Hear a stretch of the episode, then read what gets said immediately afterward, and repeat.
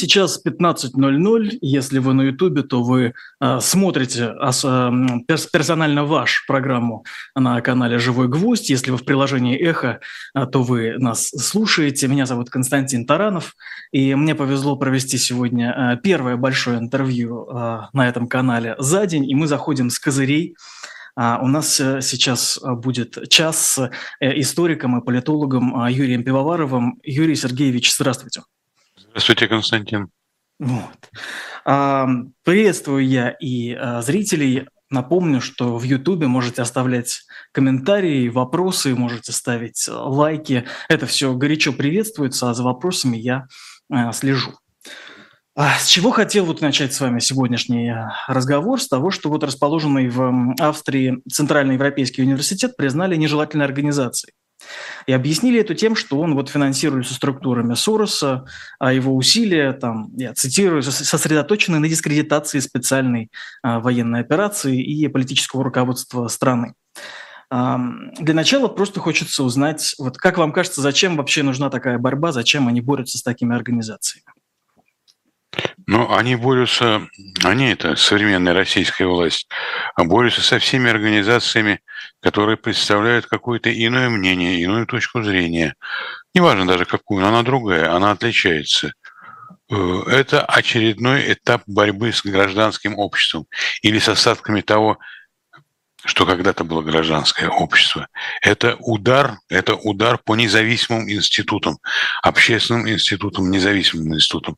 Это удар по возможности какого-то другого типа преподавания и образования. Поскольку Центральный Европейский университет, который сначала имел свою, так сказать, вот столицу в Будапеште, в силу ряда политических обстоятельств переехал в Вену, я не знаю, как, как он в Вене работает. В Будапеште я видел, и в Москве, и в Питере тоже. Э, это серьезное, действительно европейского уровня европейский университет, где преподаватели э, подавляющее большинство это наши с вами здесь, в Питере, наши с вами соотечественники, прошедшие большую школу и российской науки и образования, и западной, американской, и европейской. И, в общем, они дают людям профессиональные знания, которым очень-очень помогут потом в жизни. А то, что у них своя точка зрения на специальную военную операцию и вообще на то, что делает Россия сейчас, это естественно. В Российской Конституции среди основных прав человека и гражданина написано, что человек имеет право на различные точки зрения. Ну вот, они имеют право на различные точки зрения. Угу. Это не нравится власти. Вы начали с того, что это некий удар по гражданскому обществу. Конечно. А почему вот австрийская организация – это гражданское общество? Ну, понимаете, какая штука? Я говорю сейчас не об австрийской организации, а о том отделении, что ли, Европейского университета, которое находится в Петербурге, э, в Российской Федерации. И это гражданское общество, конечно, безусловно, и э, этот университет является наследницей э, общества, значит, открытого общества организации, которая была в 90-е годы и которую финансировал тоже господин Сорос. И эта организация, я имею в виду э, открытое общество, много сделала для поддержания тогда науки и образования в России и просвещения. То есть помимо грантов, которые просто давали возможность людям выживать, поскольку наука не оплачивалась. Сейчас чуть лучше, может быть, но тоже очень плохо. И эти гранты давали возможность выживать. Сорос, что вы о нем не говорили, закупал за свои деньги компьютеры, ставил их в библиотеки областные, районные, так сказать, давал возможность этим людям выйти э, в мировое так сказать, сообщество интеллектуальное, научное, образовательное. Э, Сорос издавал книги, э, у него были стипендиаты, он проводил конференции. Это все надо было приветствовать. И тогда, так сказать, смотрели на это с кем-то так косо, с подозрением, а сейчас просто вырезали. Угу. А, как по-вашему, вот смотрите, вот такое отношение к Соросу, оно же не только в России, да? То есть мы же видели и как э, Илон Маск, например, тоже, да, выступает. Хотя, конечно, тоже странный, да, авторитет в этой теме, но тем не менее сошлюсь на него, а, что он тоже говорит, что Сорос имеет некое такое разрушительное э, свойство для западной цивилизации. А, как вам кажется, вот эта борьба с ним, она, насколько она эффективна вообще? Знаете, может... я не специалист по Соросу, ни по его биографии, ни по его деятельности и так далее. Я не знаю, что он там делает на Западе. Я где-то читал когда-то, что он там занимается какими-то финансовыми махинациями. Возможно, я ничего этого не знаю. Я видел плоды его работы здесь, в России. И они, безусловно, позитивны, поскольку они поддерживали российскую науку, они поддерживали российское образование, российское просвещение. Чего ж мы хотим? А в таком случае вот те люди, которые против этого борются, да, которые объявили нежелательный, да, то есть Центральный Европейский университет, как по-вашему, почему им самим не становится странно, что они против этого борются? То есть как это, а, если это действительно имеет только положительные стороны, а, почему их ничего не останавливает?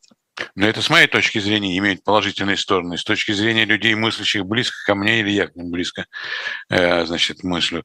А со стороны власти имущих, которые, так сказать, перекрывают все возможности для свободного, так сказать, вот, существования в России, для них это, конечно, вызов некий, потому что они единственные имеют монополию на то, каким должно быть образование, каким должна быть наука. А здесь появляются какие-то странные люди со странной так сказать, биографией, как у Сороса, странной в том смысле, что вот та самая репутация его. Ну, они это используют, конечно. Они используют любой промах, любую ошибку. Э, но э, послушайте, это открытое общество, это общество, где свобода, где демократия, где права человека – это очень важное дело. А как бы вы могли, объяснить, насколько они успешно а, с этим борются? То есть получится ли у них это все победить в ближайшее время? В ближайшее время получится и получается. В перспективе не получится и никогда, потому что все равно история идет своим ходом, и все равно вот этот вот пандемия запретительства, пандемия вот этого вот репрессий против свободно мыслящих автономно мыслящих людей и действующих, она пройдет. Во всяком случае, история говорит об этом. Я не знаю, может быть, что-то сейчас перевернулось в мире, и это будет вообще всегда до скончания века, но что-то не верится. Никогда такого не было. А какие будут последствия у такой борьбы? То есть вот они закроют то-то, что-то, останет, будет целый список, да, гигантский того, чего нельзя. Ну, вернее, он уже есть, да? Он уже есть, да. И э, во что это выльется для страны и для, для общества? Ну как? Ну как? Лучшая профессура будет уезжать и преподавать там в европейских или американских вузах, или там каких-нибудь южнокорейских, предположим. А останется худшая часть, худшая в профессиональном отношении.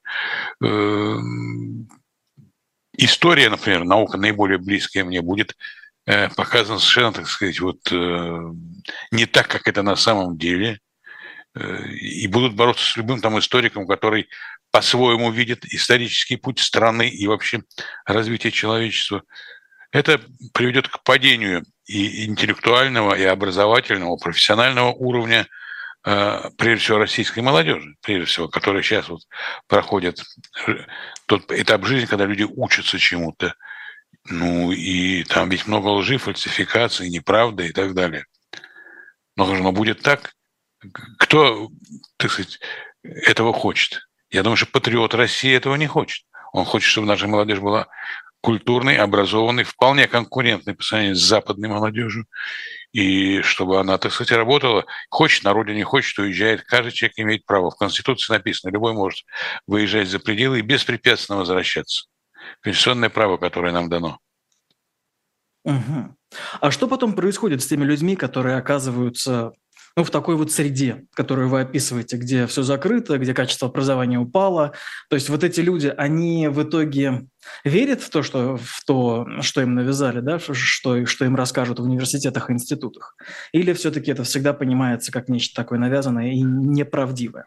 Вы знаете, люди есть разные. И даже в самой такой, ну что ли, среде закрытой, среде, где нет никакого вот воздуха свободы, воздуха выбора, там рождаются люди.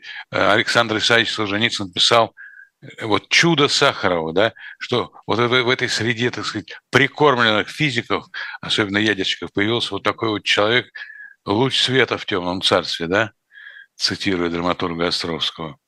Э, такие люди всегда появляются. Сам Александр Исаевич, и среди ученых есть такие люди, и были, и будут. А есть просто люди, которым э, все эти образования науки наплевать, лишь бы диплом иметь и устроиться на работу.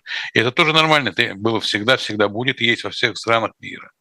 Вот. Есть люди, которые действительно в это верят, которые одурманены этим, они считают, что это вот так вот, и, вот говорят нам, значит, так и было. Вот говорят, что Сталин не тиран и убийца, а какой-то там талантливый менеджер или что-то еще, значит, так и есть. По-разному, очень по-разному. Очень многое зависит от того, кто это слышит, кто это, что в его семье говорят об этом, что его друзья говорят. От этого мы очень зависим. Ну, особенно не мы, а вот вы, молодежь. А вот смотрите, если, как вы сказали, гении всегда будут, ну, вы не назвали их не гениями, я их назову, да? Да. А то в таком случае происходящее же получается не так страшно, как можно себе представить. Или я э, упрощаю? Нет, вы не упрощаете, просто Э, это страшно для, там, скажем, не гения, а просто талантливого человека, когда он в такой удушающей атмосфере и нету выхода, и когда за каждое, там, сказать, неосторожно сказанное слово, которое ну, будет интерпретироваться как то, что надо преследовать, ну вот, э, понимаете, я жил в эпоху э, советскую, это была поздняя советская эпоха, и она не была, конечно, столь жесткой, какая которая она была в 30-е или в 40-е годы, но тем не менее.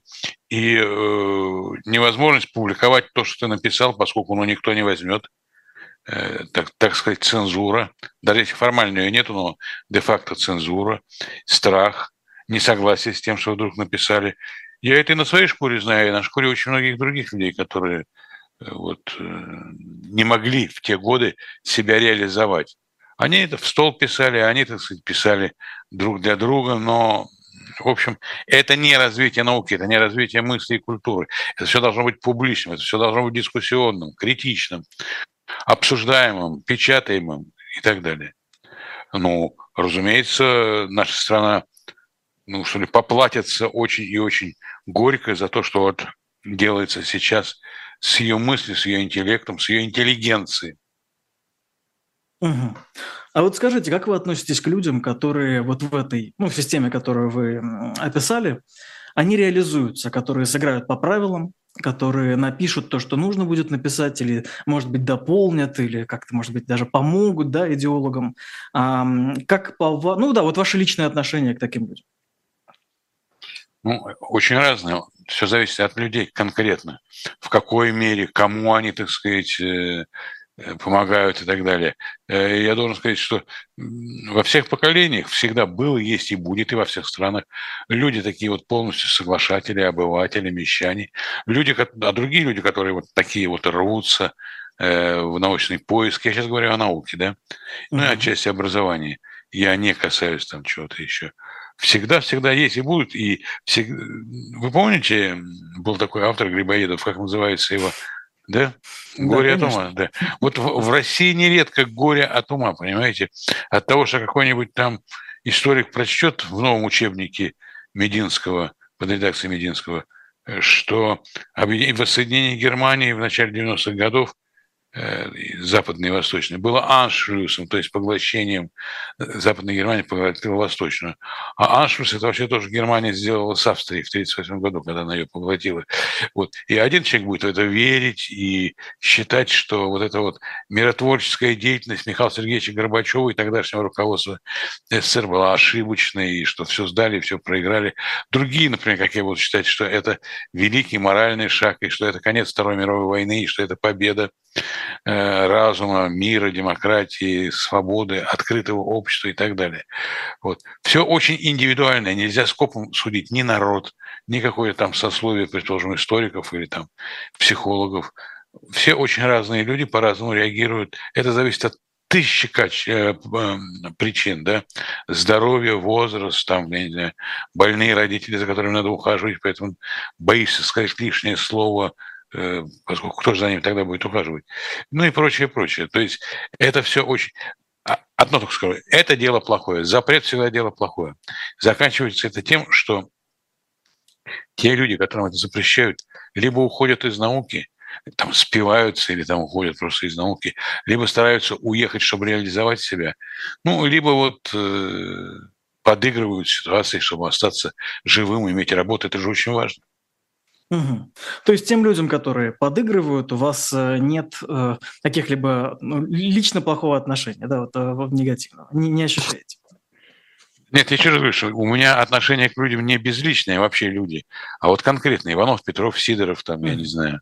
Вот это конкретно. И особенно если ты знаешь конкретные сказать, обстоятельства жизни этого человека, то ты как-то понимаешь, но я не к тому, что клоню не к тому, что нужно, так сказать, так снисходительно смотреть на тех людей, которые соучаствуют в разгроме науки, образования, э, которые нарушают Конституцию, которая разрешает и предполагает различия мнений, интеллектуальное многообразие, отказ от принуждения занять ту позицию идейную, которую ты не занимаешь и не разделяешь. Э, у меня такого, в общем, э, примирительного отношения к этим людям нет. Конечно, они вызывают у меня отторжение. У вас был шанс поговорить с такими людьми, которые, ну вот как вы сказали, да, разрушают Конституцию? Э, когда-нибудь общались с таким человеком? Я не совсем понимаю вопрос. В каком а, смысле? Ну да. вот просто мне интересно, как бы вы с ними э, коммуницировали. То есть вот есть человек, да, который ведет, э, ну, скажем, скажу ужасное слово, да, вредительскую деятельность, вот которую вы сейчас описали. Э, да, значит, враг свободы и так далее. А как, э, эм, как, как с ним себя вести, что с, что, что с ними сделать? Во-первых, опять же, зависит. Есть люди вполне внушаемые, с которыми можно спорить и пытаться что-то доказать.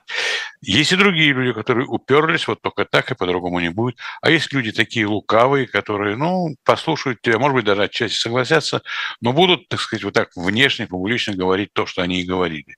Это все очень по-разному, очень индивидуально, и нету общего рецепта. Вот. Хотя все-таки вот я прожил долгую жизнь, и попытки увещевать кого-то, что вот как же так? Они, как правило, не удаются. Потому что человек где-то внутри себя делает вот выбор, да, готов он вот эту туфту съедать и, так сказать, поддерживать, или с отвращением выплюнет. Тут по-разному. Это зависит и от смелости человека, и от его темперамента, и от его, так сказать, зависимости от самой науки, которую, в которой он вроде бы находится. А вот продолжение темы, а как это повлияет на а, тех, вот кого, кого вы сказали, молодежь, да? А вот, вот это вот запрещение, а вот эта вот а, борьба за историю, которую ведет российское государство сейчас явно, она приведет к тому, что у нас будет серьезная часть общего, общества, которая будет искренне верить в тот набор ну, так скажем, утверждений, на котором сейчас делают акцент провластные историки и как бы их назвать, э, ну, агитаторы? Ну, во-первых, государство ведет борьбу не против истории, а против историков, да, определенных. А что касается тех обманутых, тех, которые поверили в это, хотели поверить, не хотели, но поверили. Но, разумеется, это плохо, когда э, российское общество будет состоять из массы людей, критически не так сказать, размышляющих, э, самостоятельно не думающих, не ищущих альтернативные какие-то источники информации, да, конечно, это будет плохо, как для науки, образования, так и просто для общества, для общей такой, что ли, э, не только интеллектуальной, но и моральной ситуации. Потому что общество, состоящее из большинства соглашателей – оно не двигается вперед, оно топчется на месте или отступает назад. И, и, не может выбраться из этого тупика. Вот, понимаете, какая штука? А ну, вот. Ну, смотрите, вы говорите соглашатель, да, сразу наделяя их таки, то, такой вот, да, характеристикой, что это люди не изучающие, да. А, то есть вы исключаете, что то, а, а, как бы, та версия, которую сейчас продвигают а, сторонники Кремля, да, и помощники, она, ну что люди, как бы, так сказать, не соглашатели с ней могут согласиться. То есть, что она, она неубедительная, и ее невозможно воспринять всерьез, мы об этом, да, говорим? Ну, а почем знать, э, всерьез или не всерьез? Вот приходит десятиклассник или там одиннадцатиклассник, и ему э, преподаватель что-то говорит, потом он то же самое читает в учебнике. И если он, так сказать, не родился в семье, где там папа профессор истории скажет, а вот ты почитай эту книгу, ты эту почитай, сравни, сделай вывод, давай обсудим. А обычная нормальная семья человеческая, где он эту историю выучил, больше никогда учить не будет, так он и запомнит это на всю жизнь. Так он и запомнит. Он запомнит, что там, я не знаю, Э, в 1962 году в Новочеркасске был не расстрел, а разгон демонстрации. Это mm-hmm. разные вещи. Ну и прочее, прочее. Вот, конечно, mm-hmm. конечно. Чему это потом может помешать? Вы сказали, что это плохо. А почему это именно плохо? То есть какой, в какой деятельности будет появляться из этого трудности? А, в чем проблема будет у, конкретного, там, у конкретных людей, если они действительно будут а, так воспринимать историю? То есть плохо – это такое очень общее понятие, очень такая Э, но, но было бы наивно думать, что от того, как человек воспринимает историю, от этого зависит его жизнедеятельность. Это только у историков профессиональных это, так сказать, такой жизненный, экзистенциальный момент. Для обычного человека, ну что, собственно говоря, что мне физика, да?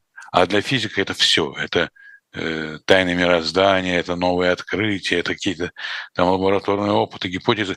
Вот. Поэтому я думаю, для конкретной жизни ничего не изменится. Просто общество будет такое вот, знаете, э, малообученное и обученное плохо, потому что, ну, э, если затыкать рот всем инакомыслящим, инакоговорящим, если не прислушиваться к каким-то альтернативным точкам зрения и не опираться на различные источники и не получать, так сказать, достоверную информацию, то, ну, в общем, что ждать от этого, да? Такое а общество... Такое а общество застойное. А, конечно, было. Ну, конечно, было. А когда, с какими периодами это можно сравнить? Большую часть советской власти так было, большую часть. Чуть легче было во времена оттепели. это после смерти Сталина, это, так сказать, десятилетия там после смерти Сталина примерно. Потом опять зажим. Ну, а потом уже Горбачевские годы, когда все стало возможным, все печаталось, все обсуждалось, так сказать, э, были различные позиции. Можно было идеологически, я подчеркиваю, идеологически бороться – критиковать друг друга или поддерживать, наоборот, друг друга. Угу. А что мы теряем, когда у нас вот появляются вот эти периоды, э, ну, холода, скажем так, да, вот этих запретов?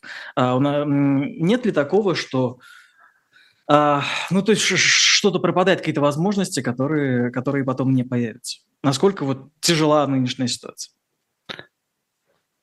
Конечно, она тяжела прежде всего последствиями для того поколения, которое сейчас, я уже говорил, проходит процесс обучения, процесс социализации, то есть вступления в общество, э, понимания общества, какое-то место свое ищет человек в обществе. Вот для этих людей это, конечно, проблема. А эти люди есть страна, эти люди есть будущее. Именно ваше поколение есть будущее России. Понимаете, и через 20, через 30 лет вы будете находиться, вы в широком смысле, ваше поколение будет находиться на, на ключевых позициях в обществе. От того, насколько оно образовано, культурно и подготовлено, от этого зависит во многом то, что вы уже будете делать, ваше поколение. Угу. А, ясно. Да, здесь тогда вас понял. Напомню, у нас в гостях Юрий Сергеевич Пивоваров. Я прошу а, зрителей на Ютубе поставить лайки этой э, передаче. Мне кажется, а, вполне себе вот, заслуживает. Вот. Смотрите, почему вот я это спрашиваю? Мне просто интересно, как последствия. Ну, то есть, э, условно говоря, такая общая оценка, что менее образованный человек, он, значит, ну, давайте додумаю, он там более склонен делать серьезные ошибки. А, да, или он там просто хуже понимает мир. А может ли быть такое, что через несколько лет мы будем видеть э, большое количество людей, ну, условно, тем, кому там, не знаю, сейчас 14, да, а, которые будут э, действительно а, сильно поддерживать э, Владимира Путина, проведение будет специальной военной операции и так далее, и так далее? Наверное, конечно. Конечно, число таких людей будет велико не знаю насколько, и э, конкретное отношение к Владимиру Путину, я не знаю, какое оно будет. Э, будет ли он еще у власти, или он уйдет, или что-то еще. Он ведь тоже не юноша, так сказать, и тоже подвержен болезням и старениям. Так что мы не знаем, что, что будет. Но что может вырасти поколение людей с такими кривыми, что ли, мозгами, людей, которые, ну, для которых, так сказать, ну, сталинский террор – и диктатура сталинская, и те трагедии, которые переживал наш народ, народы бывшего Советского Союза, будет так ничего, мы же выиграли войну, будут говорить они горделиво. Мы же вон построили электростанции, там, я не знаю, полетели в космос и прочее. Это важнее, скажут они. Вполне возможно, что будут такие люди. Вполне, их будет много, и сейчас их много. Ну, это я... будет больше. Может быть, их будет больше, а может быть, нет, я не знаю. Посмотрите, как, э, например, во времена, вы это не помните этого, во времена перестройки, как сразу много нашлось людей, которые были готовы к ней, готовы были к изменениям, к демократизации, к свободе, к дискуссии, к плюральности вместо, к диалогу вместо монолога. Как быстро люди отказались от желания, так сказать, ну, в основном отказывались от желания, так сказать, навредить кому-то, запретить что-то, закрыть что-то, наоборот, открыть сделать Россию открытым обществом. И история показывает, что лучшие периоды российской истории, когда Россия становилась открытым обществом, либеральным, свободным, это, они были лучше и в экономическом отношении, и в культурном, и в научном, и в смысле благосостояния индивидов. А, а если этих людей будет больше, означает ли это, что мы обречены на повторение круга да, захода на новый цикл? Того, что они снова вернут все, а, как им кажется правильно, как их сейчас научат? Мы никогда ни на что не обречены. Свобода выбора, вот что дал нам Бог или природа, я не знаю кто, но человек тем и отличается от других живых существ, у него есть свобода выбора.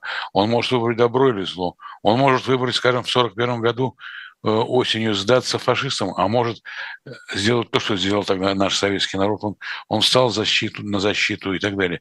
Есть люди, человек каждый день может выбирать, да, поддерживает он специальную военную операцию или нет, верит он рассказам о том, что борется с каким-то нацизмом там, или с чем-то еще, или нет. Это выбор человека. И это его нравственное чутье, не только вот его информация и образование, но и нравственное чутье. Вот Понимаете, вот это вот очень важный момент. И э, сколько их будет впоследствии, мы не знаем.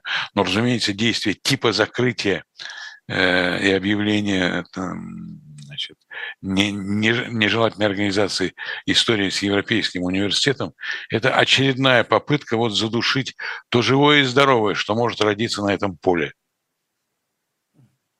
А, смотрите, задушить, да, и попытка. А как по-вашему, вот э, это будет, то есть это будет иметь какие-то последствия. Я вот я вернусь к этому вопросу. Почему? Потому что мне кажется, что организация, расположенная в, в Австрии, да, и работающая в Австрии, да. она, ну, скорее всего, будет работать так же, как работает. Э, и этот запрет, он какой-то, ну, его можно расценивать как, там, не знаю, косметический, какую-то странную а, процедуру.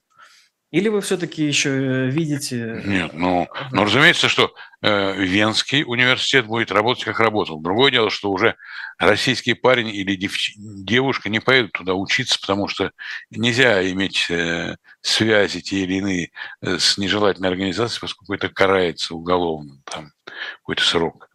Значит, э, а это прежде всего удар по петербургскому филиалу, отделению, не знаю, какая юридическая э, форма существования этого университета. Более того, я его не идеализирую, потому что в России есть и свои собственные там прекрасные университеты, институты и так далее. Но это просто еще одна из возможностей, еще одна из позиций Э, очень важно. А то, что он европейский, для меня тоже очень важно. Россия страна с европейской культурой, безусловно. Мы часть европейской цивилизации, особая часть, но, но тем не менее мы часть европейской цивилизации, европейской культуры. И если значит, наши ориентиры будут где-то находиться в других местах, это ни к чему хорошему не приведет. Не потому что в других местах хуже, а просто потому что мы по природе своей страна европейская. Европейская в основном христианская, веруют или не веруют, европейская, наша культура европейская. Разве Пушкин или там Достоевский не европейский писатель, а Чайковский не европейский композитор, ну и так далее. И, скажем, я преподавал в разных университетах и в России, и не в России. Люди там, приходившие ко мне на лекцию в Московском университете, были схожи с людьми, которые приходили ко мне на лекции где-то в других местах, там, скажем, в Европе. А, одевались одинаково, примерно одинаково мысли, примерно одинаково говорили. Э, примерно все знали именно английский язык, а там не французский, не немецкий. То есть это были современные люди, слушали одну и ту же музыку, там, я не знаю, э, там, любили или не любили футбол, я мужскую часть, ими и там, и там. То есть э, очень похожие типы людей, и даже антропологически похожи. Труд, мне всегда было трудно отличить студента, там, скажем, московского, киевского или берлинского или парижского. Все одинаково примерно. примерно. Сейчас. В мое время было не так, а, а сейчас это было вот так. И э, всякая атака на европейские институты, филиалы, ценности, учреждения – это атака на самих себя – Понимаете, это самоубийство России, если она не будет себя чувствовать европейской страной, не будет чувствовать себя частью вот этого огромного универсального мира, который создал великие там демократии, великую музыку, философию, литературу, замечательные города совершенно, замечательная система благосостояния людей, медицины и так далее. Вот э, путь России там, и место России там. Ну, смотрите, я тут могу не то, что не согласиться, а просто Можете, мне, конечно. мне кажется, что я вижу нечто, нечто иное. Вот когда я вижу аресты, вроде арестов там адвокатов Навального, у меня есть ощущение, опять же, может, я не прав, может быть, я преувеличиваю, что а, вот тренд на закручивание гаек, он совершенно как-то неостановим и неотвратим, и а, мне он кажется чем-то таким жутким. То есть сидят политики, а сидит наблюдатель Григорий Мельконьянц, и ощущение, что если завтра отменят там, не знаю, а, мораторий на смертную казнь или там сделают выборы а, там не анонимными, да, то все будут за. Вот а, в обществе или в государстве еще могут быть какие-то силы, которые способны ну, не, вот на, на вот это повлиять, вот этот вектор развития э, сменить. И где вы его видите? Где, где эти силы можно найти? Вы знаете, вы зря утверждаете, что вот вы видите по-другому. Я именно так и вижу, как вы очень ярко, четко описали. Именно так и вижу, что это еще один удар, еще одно, одно закручивание гаек, и что возможно такое вот, значит, постепенное схождение в такое вот общество, о котором вы говорите, где там и смертная казнь, а очень много людей считают, что смертная казнь нужна.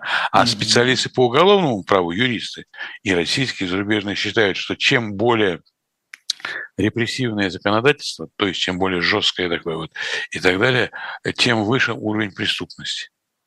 То есть здесь обратное. Э, нельзя победить преступность э, запретными мерами, мерами запрещающими, э, там давать за какую-то точку зрения, я имею в виду Владимира Карамурзу, 25 лет нельзя. У него другая точка зрения, другая позиция. Она вам не нравится, но она существует, она имеет право на существование. Понимаете? И люди, которые, так сказать, критикуют там собственную власть, собственное государство, не враги ее. Да? Как говорил Некрасов о добролюбии, он проповедовал любовь враждебным словом отрицания. Понимаете, Чадаев, с чего начинается русская философия, оригинальная и самостоятельная, очень, так сказать, э, самокритично говорил о России, будучи русским дворянином, там, русским мыслителем, русским по крови и так далее. Вот. Конечно, я только уверен, что навсегда ничего не бывает. Вообще тиранические режимы, они существуют относительно недолго. Да, правда, может хватить на, на, на жизнь целого поколения. Человек, так сказать, и проживет всю свою жизнь. Это трагедия ужасная. Но, в принципе, тиранические режимы, Россия ли это, Италия ли это, Германия, Португалия или Испания, они рушатся в конечном счете все равно по разным, так сказать, э, дорогам идет это разрушение и, и становление чего-то нового по-разному. Но, тем не менее, это так. И в этом есть некие, так сказать, вот, ну, что ли, надежды. Если не оптимизм, то хотя бы надежда на то, что, ну, когда-то, пусть там будет по-другому. А это очень много зависит от нас. Готовы ли мы соучаствовать в том, что мы считаем ложью? Если не готовы, это одно. Если готовы, то это совсем другое готовы в том смысле, что соучаствуем. Ну, смотрите, а вот есть вот другой момент. Вот их сейчас трех адвокатов да. Э, арестовали. Да. Я чувствую, я думаю, что не только я, но и многие другие чувствуют себя абсолютно беспомощными. Конечно. я вижу а, то, что могут практиковать, ну, условно, в Туркменистане, да, где адвокаты не берутся за уголовные дела, ну, там, нехотя берутся за уголовные дела, потому что это опасно. Да, и я вот вижу совершенно вот эту туркменскую норму, которую реализуют, и, и что, и куда. То есть... Эм, Мне почему-то кажется, что если бы это действительно было ну, в корне своем европейское общество, то такой поступок каким-нибудь образом реально бы навредил власти. Но мы не видим, чтобы это по ней ударило, чтобы она чего-то лишилась. Или какой-то э, Во-первых, мы это сейчас не видим. Вот, mm-hmm. И посмотрим, что, так сказать, будет дальше. Но что касается ареста адвокатов, вообще накат на адвокатуру – это страшная вещь, это ужасная вещь. Э, ну, безусловно, это и удар по Навальному, которого власть ненавидит и всячески пытается, это же адвокаты не просто кого-то, а Навального, и uh-huh. власть пытается, так сказать, ну, сделать его, обстоятельства его жизни совершенно невыносимыми, превратить его там в инвалида, в общем, не дать ему дышать нормально. С другой стороны, это шаг по устрашению всего адвокатского сословия, всех. Не беритесь защищать таких парней, как Алексей Навальный, не беритесь а то худо будет. Вот видите, как с этими ребятами произошло. Э, ведь есть еще там э, позиция, что адвокат не может находиться за границами России. и его надо лишать, так сказать, юридического статуса адвоката. Это, правда, должны решать коллеги адвокатов, но если прикажут, то это будут пытаться сделать все равно. С адвокатами это не так просто, как это там, я не знаю, с офицерами, но тем не менее. Э, так вот, что такое адвокат? Адвокат – это защитник наших прав. Это общественный защитник прав человека и гражданина, основных прав человека, которые ему принадлежат от рождения, как записано в нашей Конституции. Я постоянно апеллирую к Конституции, потому что это основной закон общества. На нем должно строиться все, и правовая система, и политика, и экономика, и внешняя политика, и так далее. Э, и всякое, так сказать, не что ли, внимание к нормам Конституции, оно очень плохо отражается на реальной жизни, и всякие там изменения – такие вот волюнтаристские, непродуманные, сиюминутные радиоукрепления вот именно этой власти, сегодняшней конкретной, они тоже очень опасны и имеют последствия. Адвокат – это защитник. Адвокат – это тот, кто, ну, я не знаю, эм, как врач. Вот, вот если не будет врачей, мы все заболеем и умрем, да? Мы и так умрем, но мы умрем сейчас раньше, так сказать.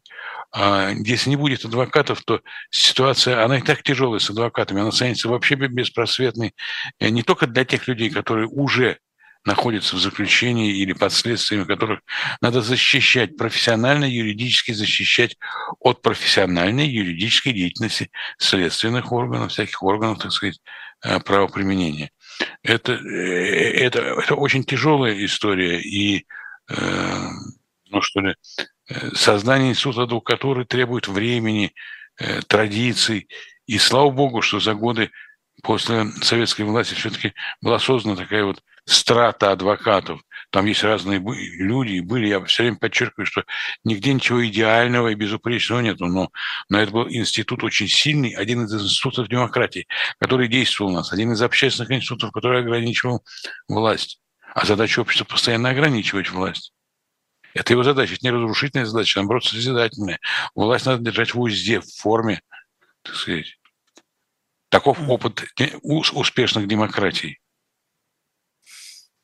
А вот скажите, а как это можно будет потом отстроить, потом восстановить, если у нас будет значительная часть общества, которая будет э, э, условно, ну, я до, до, до них, за них додумаю, да, будет верить в то, что, значит, укрепление государства выше а, всех этих, э, эм, ну, таких, может быть, отвлеченных, каких-то а, очень а, для кого-то смешных или, по крайней мере, достойных ироничного отношения демократических институтов.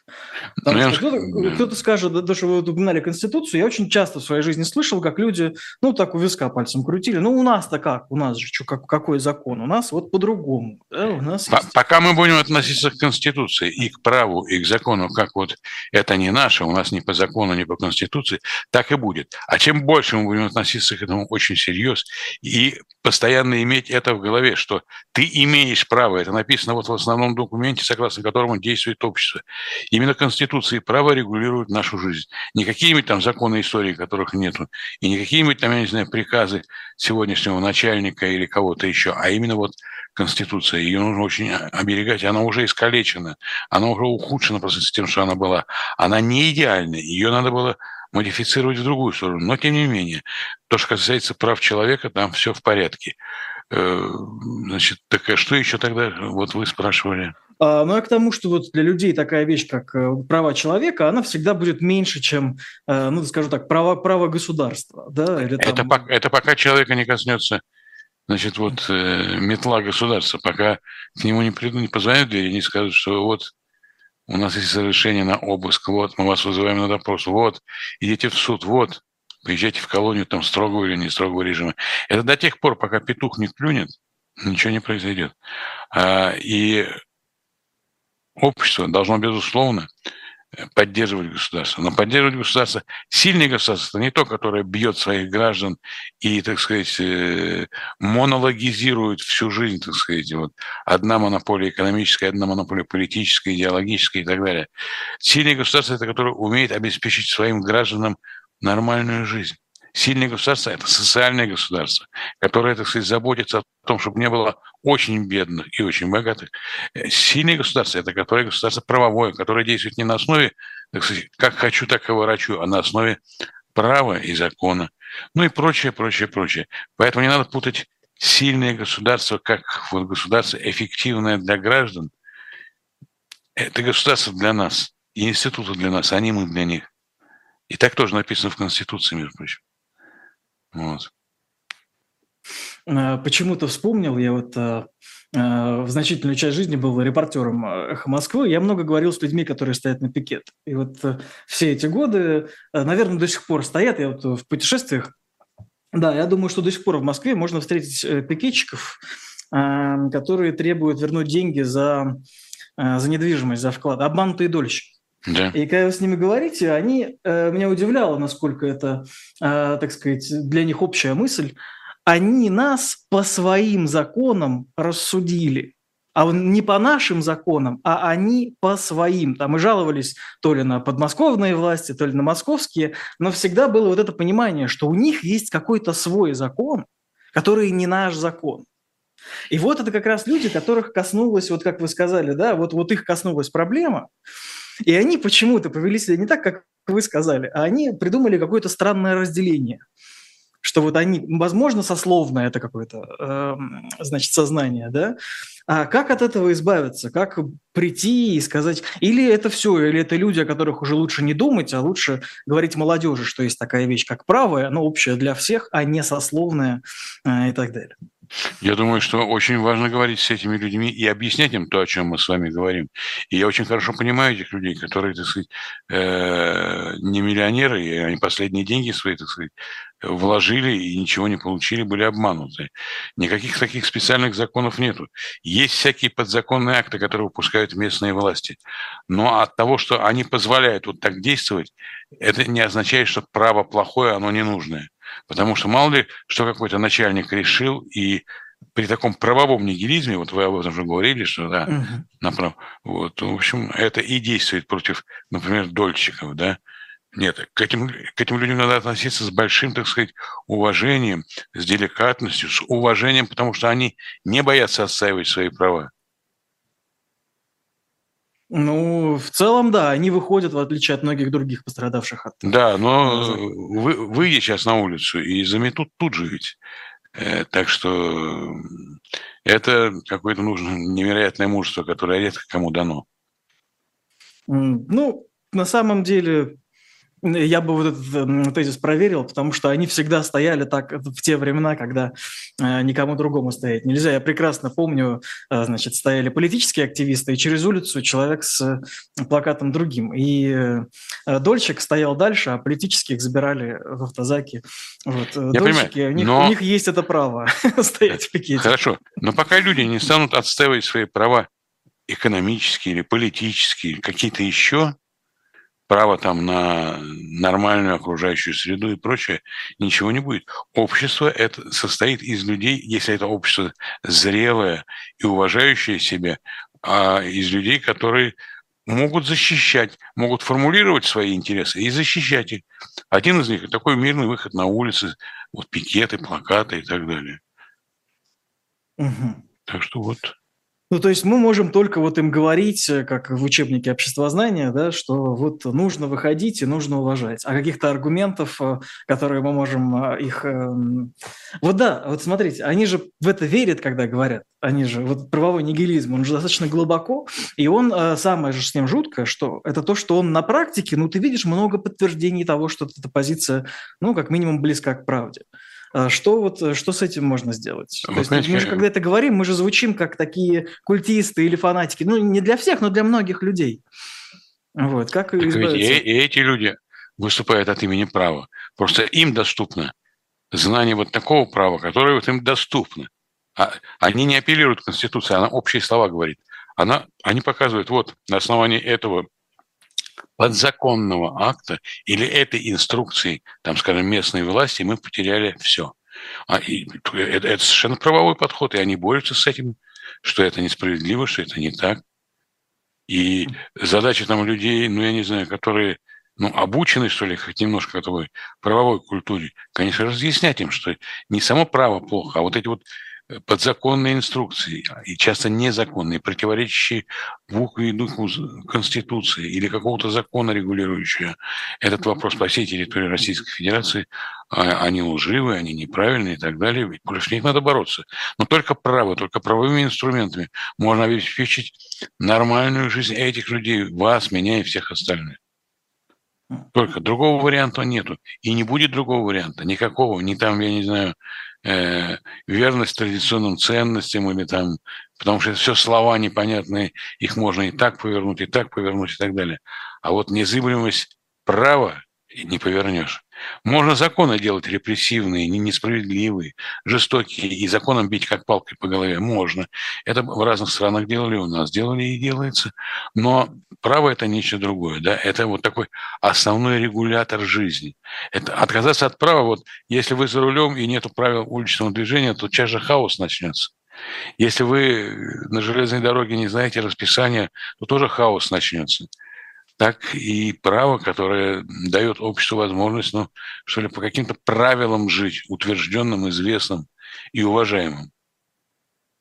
Угу.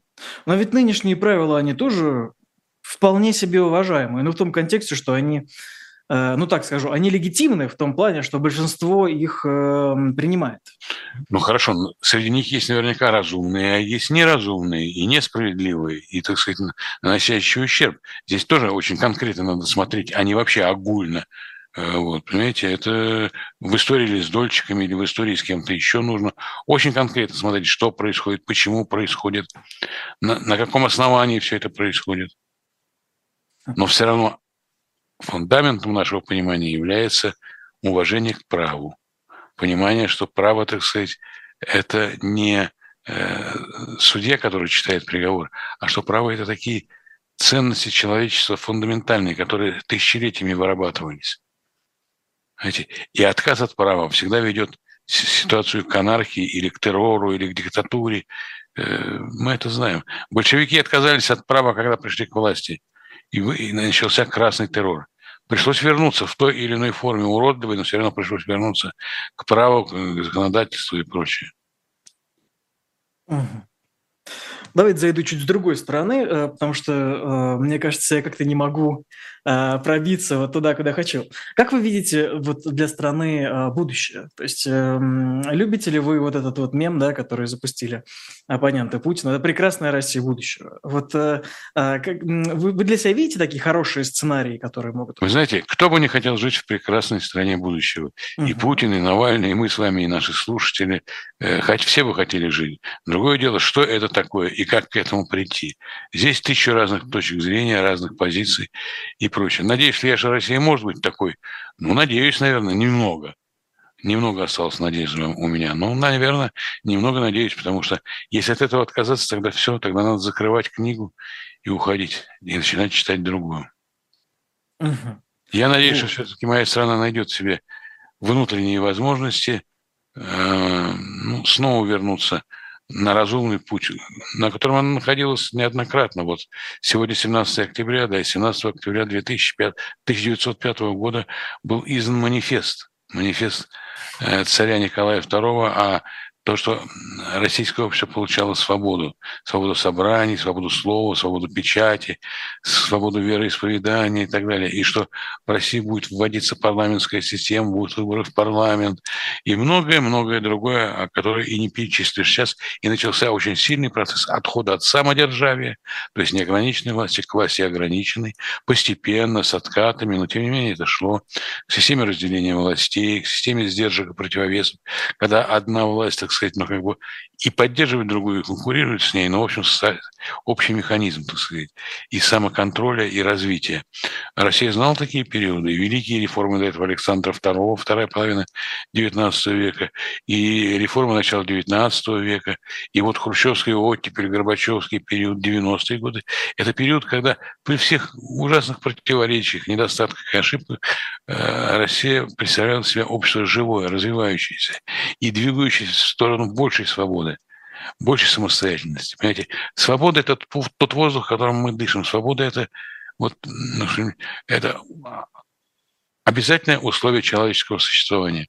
В условиях несвободы э, не может находиться ни один человек, ни одно общество, или оно начинает стагнировать, оно начинает э, значит, разлагаться, оно начинает, в общем, становиться вялым и э, таким без всяких надежд на прекрасное там Россию будущего, прекрасную Персию будущее, то есть Иран, или прекрасную там Венгрию будущее, любую страну возьми. Все зависит, все зависит от нас, все зависит от нас. И от, от тех людей, которых мы, ну что ли, делегируем во власть.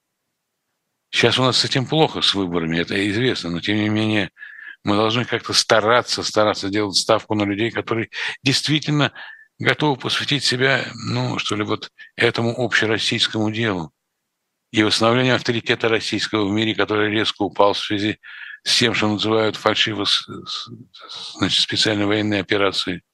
Вот это вот, вот эта ситуация, она ужасно действует на имидж России, на облик России, на образ России в мире и на отношение вообще к русским, к русской культуре, к русскому языку, к русской истории. Это надо вернуть. Тогда только появятся какие-то реальные, а не общие основания, общие в том смысле, что, ну, хотелось бы в целом, а вот реально. Когда мы перестанем относиться к собственной истории, что сегодня говорим это, потом завтра это, потом это, и, и, и там добро выдавать за зло, зло за добро.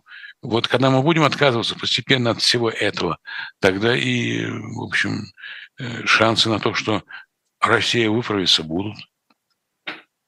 Угу. Смотрите, вы упомянули, да, манифест о свободах 1905 э, да. года. Да. А, да, вот как пример, что вот, вот, ну да, буквально сегодня э, годовщина. И я не историк, и многое забыл, честно говоря, с университета, но, насколько я понимаю, это же результат все-таки того, что были народные волнения, попытки э, взять власть и, собственно, ну, идеологический спор. Разумеется. Да? Весь, ну, есть... Э, первая часть, первая половина октября 1905 года – это всеобщая забастовка, более двух миллионов человек, это восстание, в том числе на военных базах, в военно-морском флоте. Это много чего, но это и след, и, конечно, царизм стоял перед выбором. Или военная диктатура, или демократизация общества. Его парламентаризация, так сказать, и права человека выбрали это.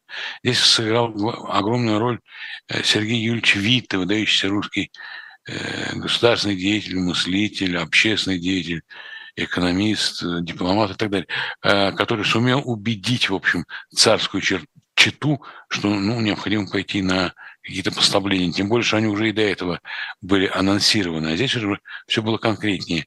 И начался такой полугодовой переход от самодержавия к ограниченной монархии, монархии, которая становится постепенно парламентской, монархии, которая опирается на мнение народа и зависит от него. Э, вот.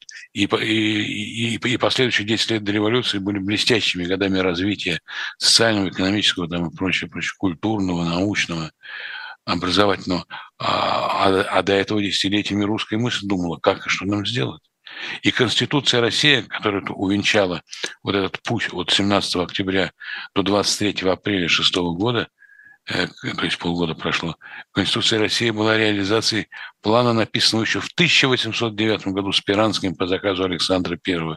За сто лет до того, как Конституция Российская стала реальностью, уже был написан ее план. И по существу Конституции шестого года, она называется «Основные государственные законы России» в редакции от 23 февраля 1906 года, э, основные положения были разработаны Михаилом Спиранским, великим русским реформатором.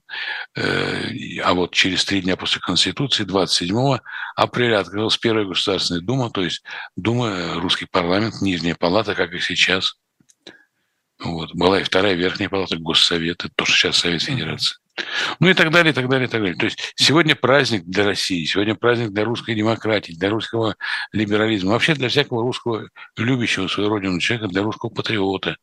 И, конечно, этот день надо сделать национальным праздником, чтобы мы помнили, что мы не только там страна Лаврентия Павловича Берия, но что мы страна Сергея Юрьевича Вита – в том числе. Это правда важно. Тут не могу с вами не согласиться. Вы сказали, что перед этим документом, ну, в том числе, был период, когда русская мысль думала, что нам делать. Да, в том да конечно. Эмиграции. Все 19 вот. столетие работал над этим. А скажите, а вот те процессы, которые сейчас идут в среди уехавших, э, ну, оппозиционеров, там, блогеров по-разному оценивают, да, э, не знаю, следите, нет, вот эти споры в социальных сетях о, о том, что делать оппозиции, их можно также воспринять, как вот за вот эту вот э, активность русской мысли о том, что нам делать. То есть это можно сравнить с тем, что было, или все-таки споры в социальных сетях – это чуть-чуть другое? Ну, я думаю, что это тоже такой вопрос, который не имеет ну, четкого и ясного ответа, потому что что-то в социальных сетях важно интересно, что-то важно интересно там э, э, в работе человека, который сидит за компьютером, вообще нос на улицу не, не, не, э, не выносит свой нос на улицу, а сидит и работает, пишет новый проект Конституции или там что-то еще, понимаете. Это все, все очень сложно, многомерно, разноцветно и прочее.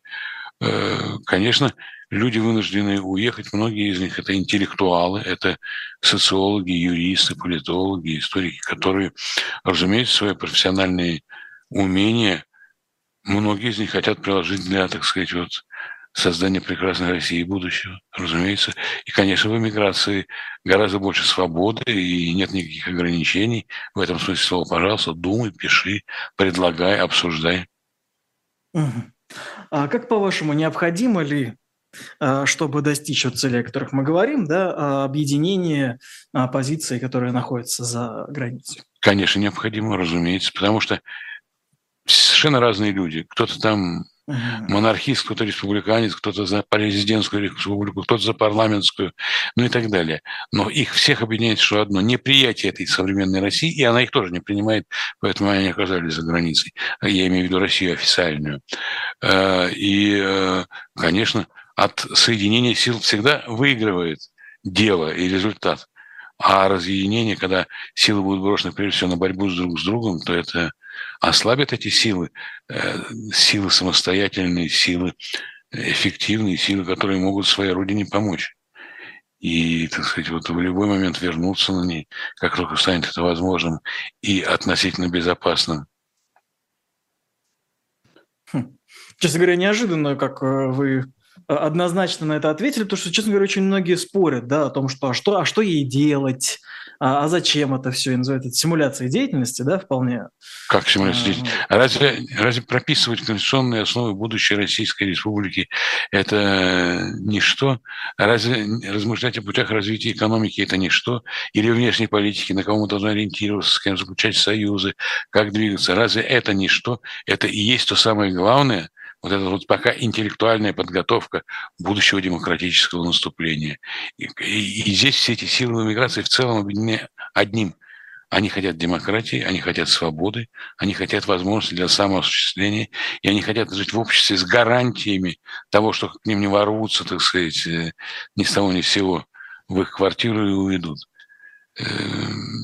Так что я не знаю, что можно возразить против того, чтобы люди, которые, ну что ли, которыми движет любовь к родине и профессиональное желание ей помочь и показать, а вот, вот план, по которому нужно идти. Э, у меня они вызывают такие люди только одно уважение.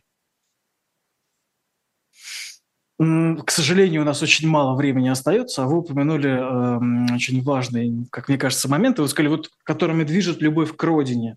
Да. А что это значит? Неужели нельзя сказать, что люди, которые им оппонируют, ими тоже движет любовь к родине, просто они понимают ее как-то иначе?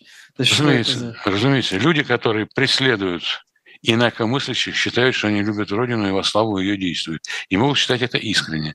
Люди, которых, которых преследуют, и которые, так сказать, вот, противостоят и являются действительно инакомыслящими, они тоже любят по-своему Родину и считают, что именно так они могут своей Родине помочь. Но понимаете, какая вещь? Любить Родину – это значит отказаться от репрессий, отказаться от того, что у одних в кармане, там, я не знаю, миллиард, а у других там копейки. Любить Родину – это значит не сажать адвокатов, не закрывать учебные заведения. Даже то, что тебе не нравится, этого не трогать. С этим работать надо.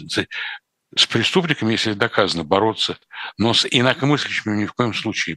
Инакомыслие – это основа развития всякого прогресса, говорил Михаил Сергеевич Горбачев, при котором Россия сделала большой шаг вперед именно в этом отношении, движение к, откры... к открытому обществу. И, конечно, любить общество, э, любить Россию – это не посылать ее детей умирать Ни за что. Знаете, в 41 году, скажем, мой отец знал, за что он воюет. И защищал Москву, и чуть не был убит, выжил.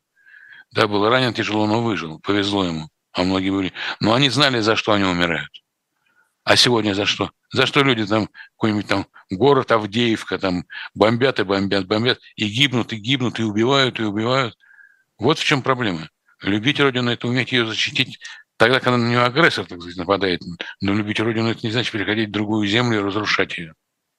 Давайте поставим на этом точку. У нас, к сожалению, остается буквально несколько секунд. Спасибо вам большое за разговор. Я напомню, был Юрий Сергеевич Пивоваров, а, политолог и историк. Поставьте им лайк. Не расходитесь. Дальше тоже будет несколько, как мне кажется, интересных программ. А, да, всем всего хорошего. До свидания. До свидания.